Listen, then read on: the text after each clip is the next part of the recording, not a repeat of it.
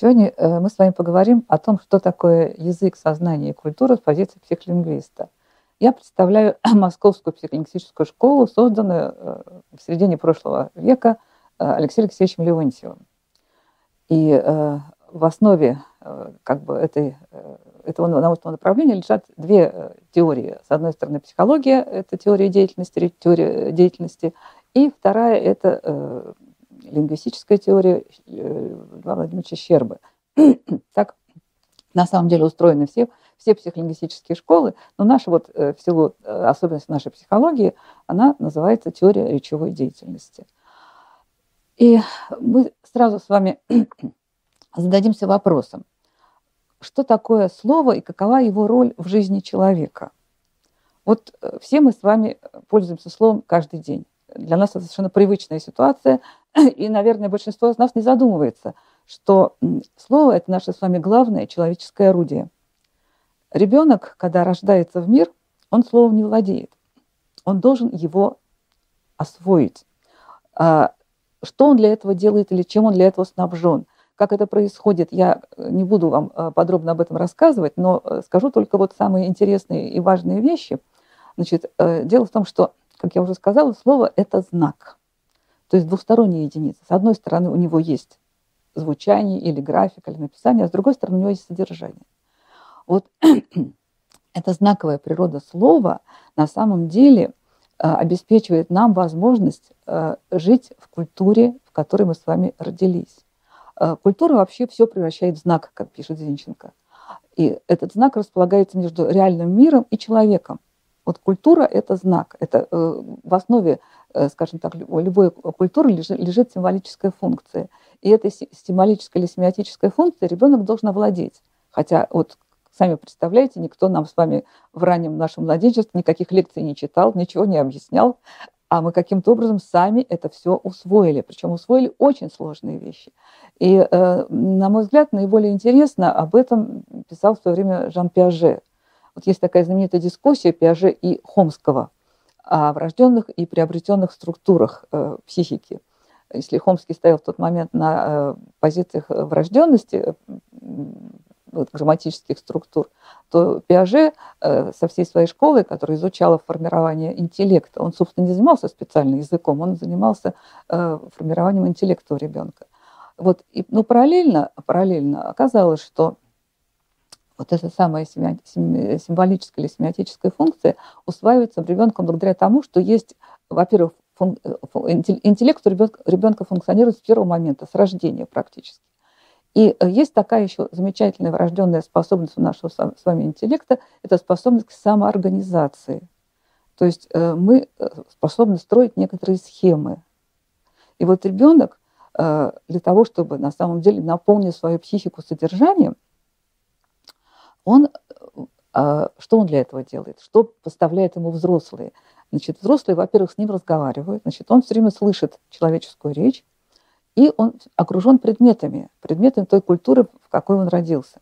Значит, эти, вот, как бы эти две константы, вот, человеческая речь, слово, звук и предметы, это то, с помощью чего мы все с вами сформировали свою психику.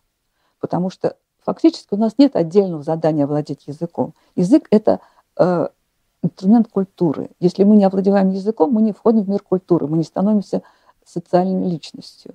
Ну вот э, э примеры давние тех детей, которые э, в Индии, скажем так, крали, э, попадали в джунгли с животными, да, а вот в наши, к сожалению, значительно более близкие печальные времена 90-х годов – тоже были такие случаи уже у нас, когда детей выбрасывали, там и вот был случай, ребенка воспитала собачка, в будке он вырос. Это то же самое. То есть э, ребенок э, э, на самом деле э, черпает информацию из окружения. Если его не окружают люди и он не слышит э, э, звучающую речь, и его не окружают предметы, еще раз повторяю, он не формирует человеческую психику.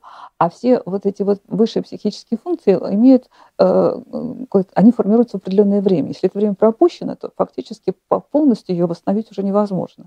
Поэтому дети, которые вот лишены, скажем так, такого нормального человеческого культурного предметного окружения, они не могут сформировать полностью нормальную человеческую психику. Как это происходит? Вот происходит это очень интересно на самом деле.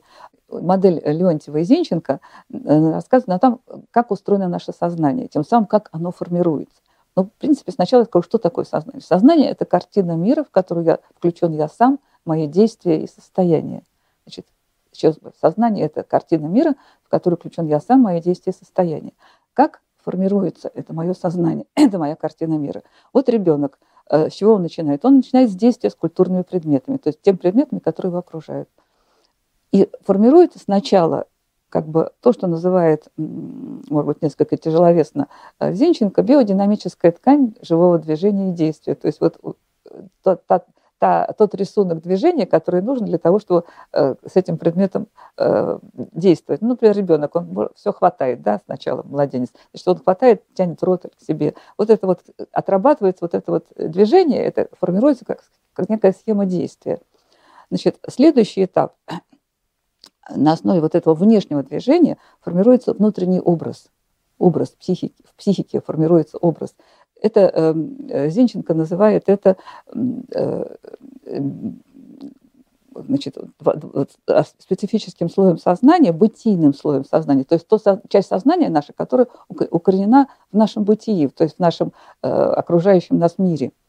А, только после того, как наша с вами психика заполнена нек- некоторыми образами, вот на основе этой биодинамической ткани, можно сформировать, собственно говоря, знак, то есть слово, э, и можно заполнять нашу психику значениями и смыслами. Значит, вот э, значение смысла по Зинченко – это уже рефлексивный слой сознания, высший слой сознания.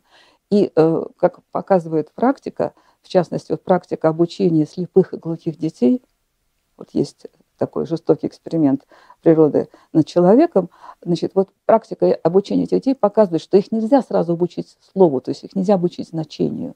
Сначала нужно заполнить их психику вот именно этими образами на основе внешних действий.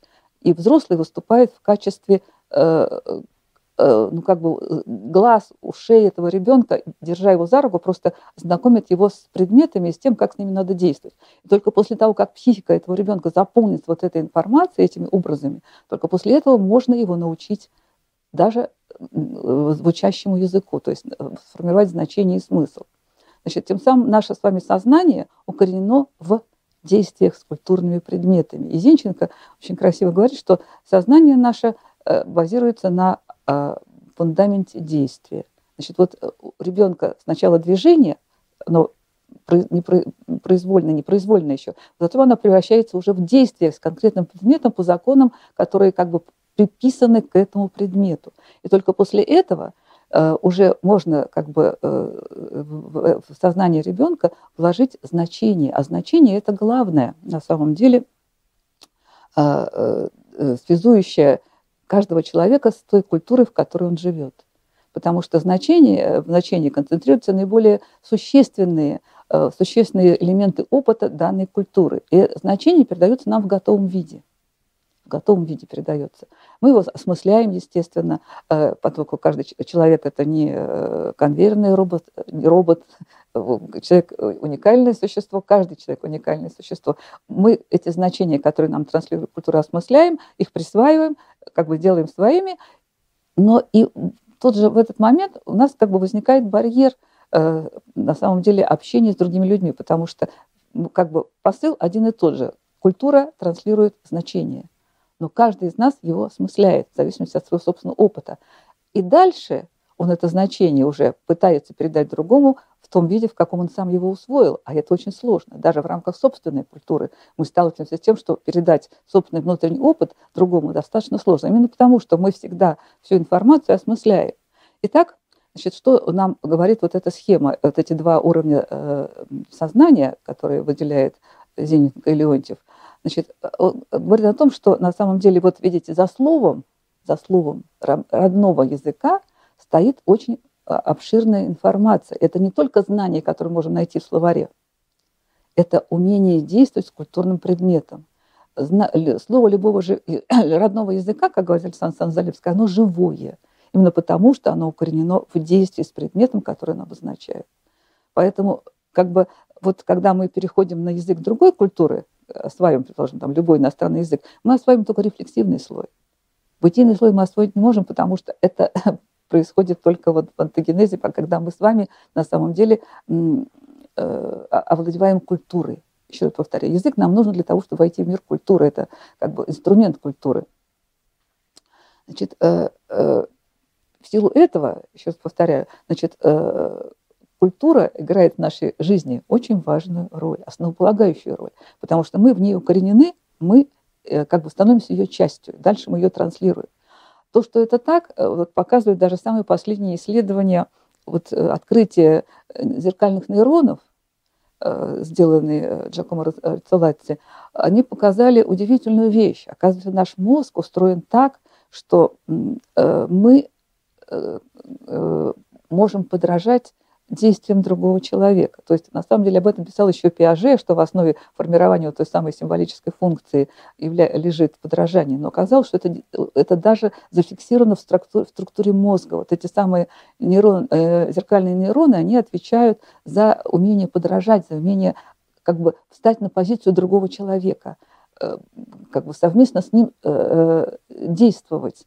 И э, еще раз повторяю, даже вставать на его понятийные позиции. Поэтому вот э, э, Рамачандр, есть такой индийский исследователь очень интересный, он э, пишет о том, что культура становится геномом, удивительным геномом, который э, как бы вот передает от одного человека к другому этот самый опыт. И с помощью вот этих самых э, культурных, э, простите, зеркальных нейронов.